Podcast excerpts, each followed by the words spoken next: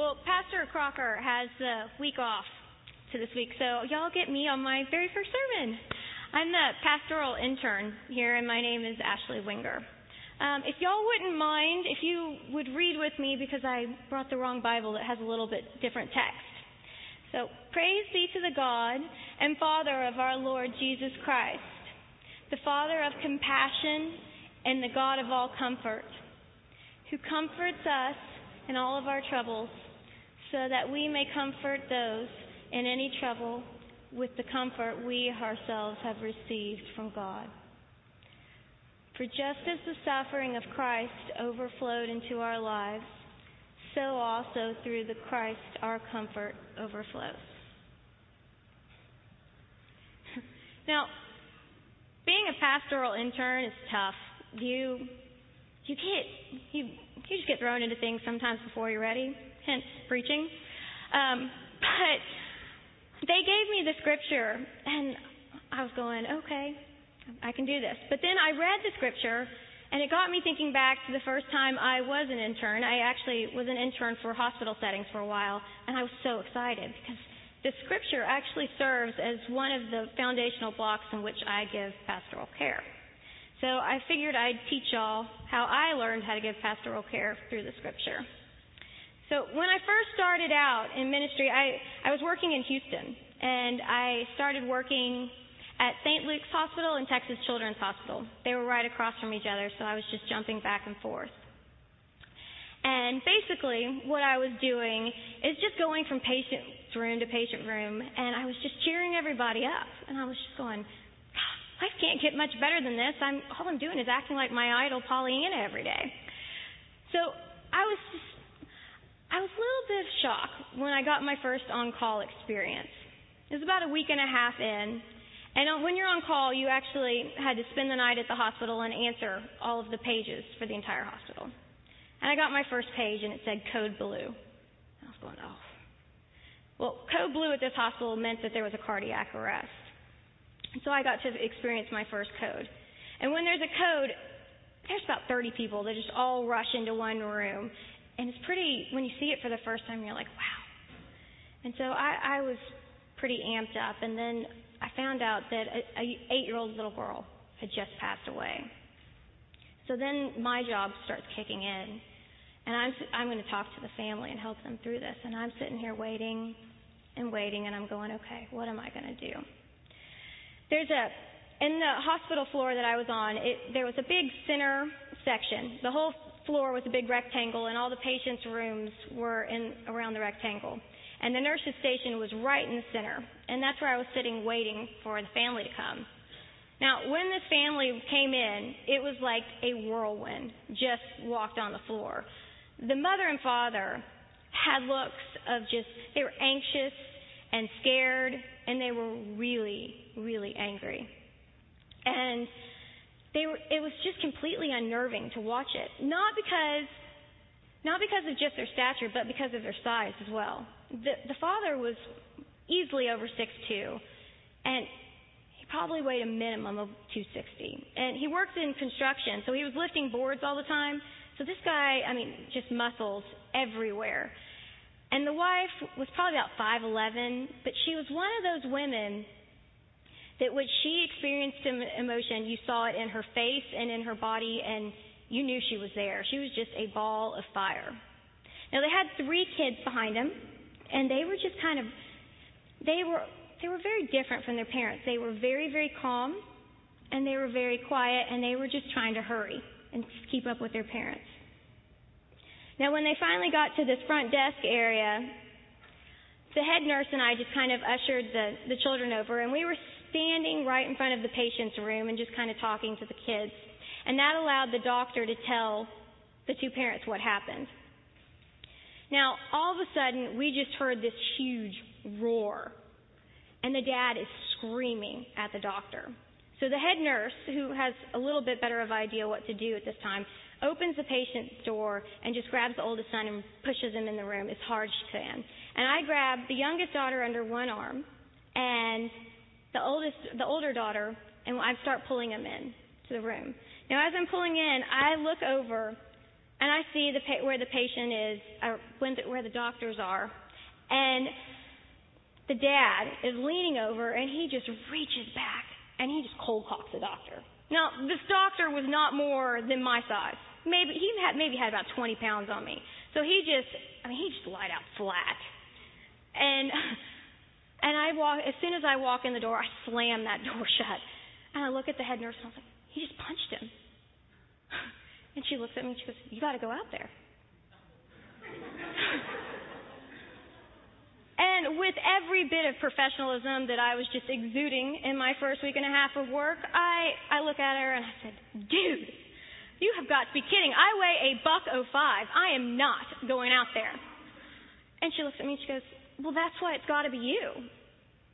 And I just look at her and she said, Ashley, when there's a code, everyone has to do their job. If they don't, someone gets hurt.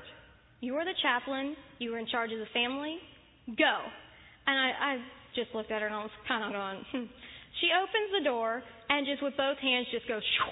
and I go flying out there and then she slams it back shut. So I'm sitting there and I'm like, oh dear God, what have I gotten myself into? So I'm sitting there or standing there, I guess. And the, there's a nurse still st- sitting at the front desk, and she watches me. And there's it's probably about seven to ten steps. And she she watched me, and they made fun of me for about three months on this. They apparently I walked like a flamingo with molasses on my feet on the way there because I was just going like this. But the truth is, I was just kind of trying to calm down. I was about as nervous as you can get, and if there was a stalling tactic, I, I was there doing it. So I'm doing that, and I'm like, okay, I'm going to pray. Maybe God will give me some strength here. So I'm sitting there, and I'm going, oh, amazing God, can you please give me hope and strength and guide me and help me comfort this family? Can you please let your light shine and let my and let you come through me here? Amen. Oh, and P.S. Please don't let it get hit. So I get over there, and I'm still so nervous that I can only do one thing at a time. So the dad starts kind of yelling at me, but since I can only do one thing at a time, I've tuned him out. So I lean over and I help this doctor up. I'm like, "Are you okay?" he he just kind of looks at me and kind of nods his head, and he's just rubbing his jaw. And then he scurries as quick as he possibly can and leaves me there. I'm like, "Great, great." So then I I lean I turn toward my attention towards the dad, and I I said the one thing that I had learned in the week and a half of chaplaincy. You don't say you understand on the situation. So I was like, okay. I cannot even imagine what you must be going through right now. But I just wanted to let you know that I'm here and I will support you through this. Now, he that didn't fly so well. He just starts ripping into me and he says, You know, he was like, How could you have helped that doctor? That man just killed my daughter. And you think you have an angry dad. Wait till you see a mom that is mad that you hurt their child. I mean, she just starts yelling at me and she says, she was like, I want an autopsy and I want it now. We're going to sue the hospital. You need to take me. You've got to handle this. Now, I did exactly what you should not do here. I got frustrated and I raised my voice. But I, and I just looked at the dad and I said, Sir, the doctor did not kill your, your daughter. Cystic fibrosis killed your daughter. Now, what you have here is a staff of doctors, nurses, chaplains, and social workers that are going to be here to support you, not only your daughter, but you in this. And then I turned to the wife, and even more sternly, I looked at her and I said, Ma'am, I will be happy to take you to get an autopsy set up, but I would really love to take you to see your daughter and your three children that still desperately need you. Now, I leaned out my hand, and I'm kind of hoping I'm not going to get slugged here, but luckily she took it, and we started walking back. And I'm sitting here thinking, as we're making this walk from where they were to the patient's room, what am I going to say to the family? And I just got thrown in over my head here. But what happened was a sheer miracle. Because when I opened the door, the youngest daughter, she's about four or five, she runs up and grabs my other hand. She goes, You know what I love about my sissy? She taught me how to dance, and we dance in front of the TV all the time. And she cocks out her leg. She goes, Look what she taught me. She just starts doing the twist, and it was the cutest thing. And her parents actually just, they cracked a smile for a second. And then they looked over and they started surrounding their, their child's bed. And we kind of all, we all started surrounding as well. There was the head nurse in there, and then there was the three children. And we stood there in silence for a minute. And then the nurse chimes in and she said, You know, whenever I have a bad day, I always come into this room. She just makes me smile all the time and she's just full of laughter. I had one of the worst days ever. And I came in here and she just put on this purple and pink tutu. It just came out here. And and she just put on Cinderella and we just spinned. We twirled and twirled around the room and that child managed to just make me grin from ear to ear as I left. And then the 13 year old little brother comes up and he just goes, looks down at her, said, You know, she just beat me up all the time. And and y'all didn't even let me touch her back. And she he, and he made the motion. He was like, she just run up and just go whack and kick me right in the shin and then just run as far as as far and as fast as she could, just giggling the whole time. And the mom starts laughing and she said, You know, she did that to show you she loved you. And he just looked at her and said, Yeah, yeah. And then the mother starts talking. And she said, You know, this was probably two or three years ago that I that my daughter was in a science class and she learned about butterflies. She learned that when the caterpillar dies, they became a butterfly. And she came home from school and she was obsessed with this. And she said, Mom, I'm that caterpillar and I'm going to become a butterfly. And the mom said, You know, I tried to explain, I took a good hour explaining that she was not actually going to become a butterfly. And then I just lost hope. She was obsessed with it, and so I was going to let her go with it. So she was in, actually in the hospital for about four or five months out of the year because of the disease she had. So whenever she was in the hospital, the mom left her with a book of plants they could actually pick out that brought butterflies around so she could plant and make a butterfly garden while the little girl was out in the hospital. So when she came home, there would be butterflies around the house. And the mom was talking about it. And she said, you know, when she came home and and saw the butterflies actually in the garden, she would just run and flap her arms and she said, Mom, look, I'm a butterfly. I'm a butterfly. And the mom actually kind of started, she started tearing up a little. And it was the first time I actually saw the dad even look slightly vulnerable. And he just started caressing his, his wife's back and he said, You know, know what I love about my daughter is when I come home from work and she's she's there, I'm actually excited to come home from work because every single time I'm there, she just runs up and wraps both arms around my leg and she says, Dad, I love you so much. I'm so glad you're home. Now, as as we continued on with the stories, the rest of the staff kind of started trickling in because she was there in that hospital almost half a year, just about every year since birth. And they all just came in with story after story. We stayed there till about 2 o'clock in the morning. But from the parents, the immediate family story, my little theological mind starts clicking. And I start thinking about what the dad had just said. And what that little girl did, she showed the dad grace on a daily basis you know, if the dad was punching the doctors, I imagine his temper came out in other forms. And she showed, she showed her dad mercy and love and compassion every single time he came home. And that kind of set the tone for the way I would give pastoral care, at least close it up. And so I asked the family and staff in there, and I said, Would y'all mind holding hands and let's pray around the bed?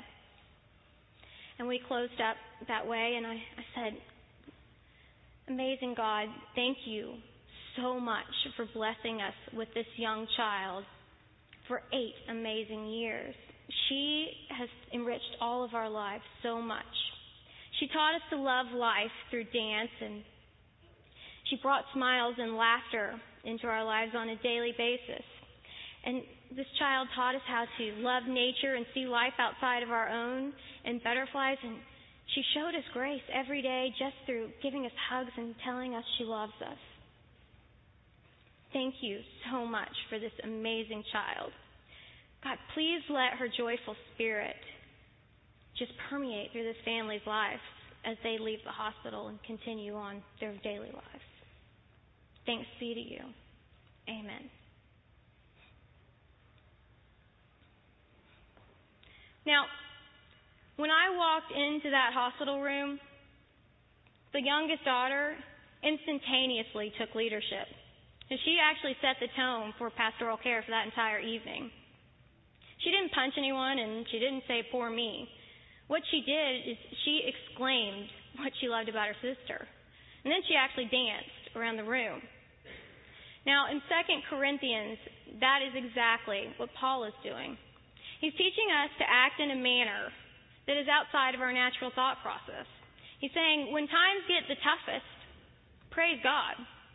Well, that's not our natural inclination. Usually, when times get tough, you say, God, help me, help me through this. Let's, let's do this. Come on, please help me. Bless me. But that's not the example that Paul's leading us.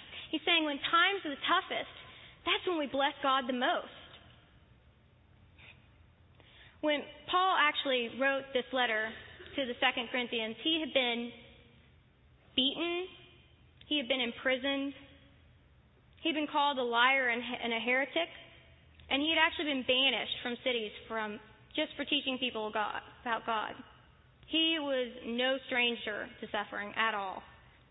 But despite that, he starts the letter off and he says, Praise be to God, our Father of Jesus Christ.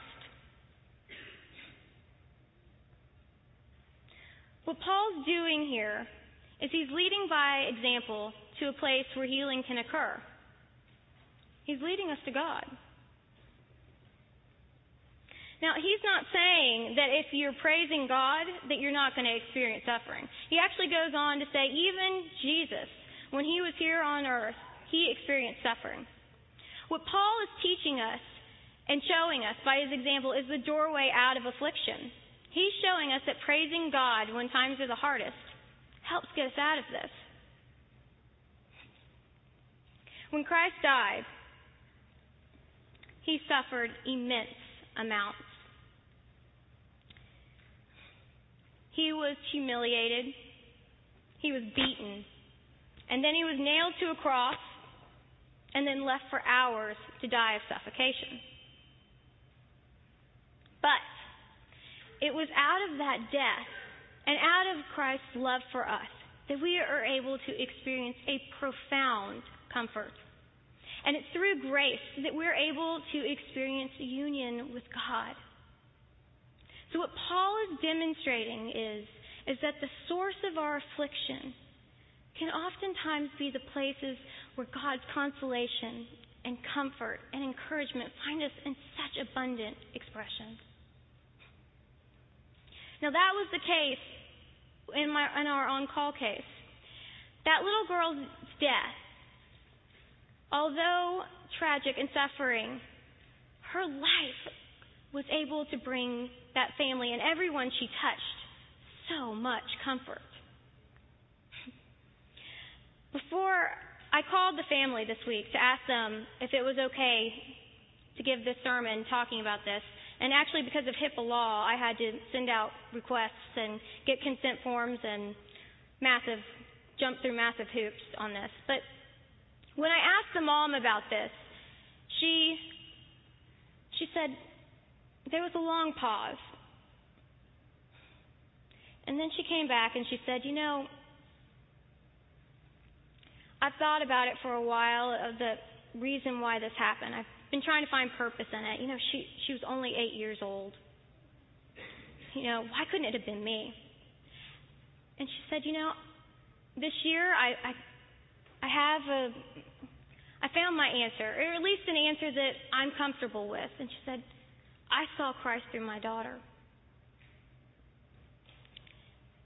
It wasn't until after her daughter died that she actually came to God. And she explained to me, she said, You know, when we left the hospital, I actually locked myself in the room for about a week. And someone had left her a Bible in her room, so she just started reading it. And she said, You know, the scripture came alive as I read it because I read this, and I had already lived so much of it through my daughter. And my daughter taught me about God just in her life. So, you know, yeah, I'm okay with it. Tell my story because my daughter led me to God. And if she can do that for someone else, then her life is complete. So I sit there and, and I continue talking with her, and, and we talk for a couple hours, probably about two or three hours at this point. And she tells me how she, every time she sees a butterfly now, she just smiles and she grins and she says a little prayer thanking God for that blessing and miracle in her life. And then she continued on. She said, You know, after everything I went through, I just couldn't help but not do something for someone else. So she joined a local church in Louisiana and she started she started a support group for parents that have lost a sibling and they meet twice a month. And she just she said, you know, I, I, I really think I'm starting to make a difference here, but the truth is is that those parents are helping me just as much as I'm helping them. But I'm just I'm so glad I was able to do it. And we talked for a little while longer.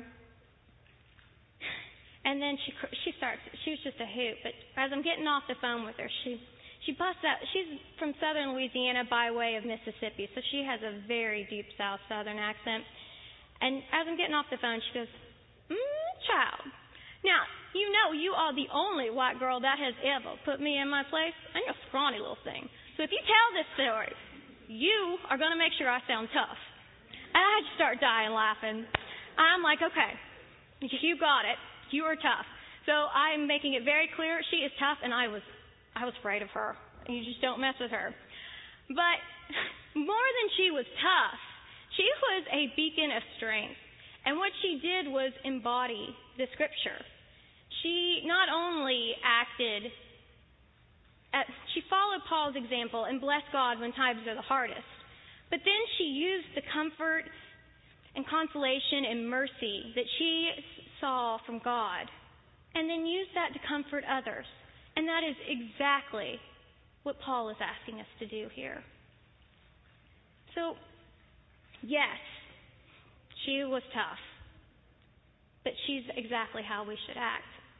Now, as over the past couple of days, as I was formulating the sermon and trying to think exactly what to do, I started thinking about the butterfly analogy and thinking about how her daughter was reborn a butterfly. And then I thought again, and I was like, she wasn't the only one that was reborn. That mom was a butterfly through this experience. Daryl, will you lead us in prayer to close this? Let's pray together.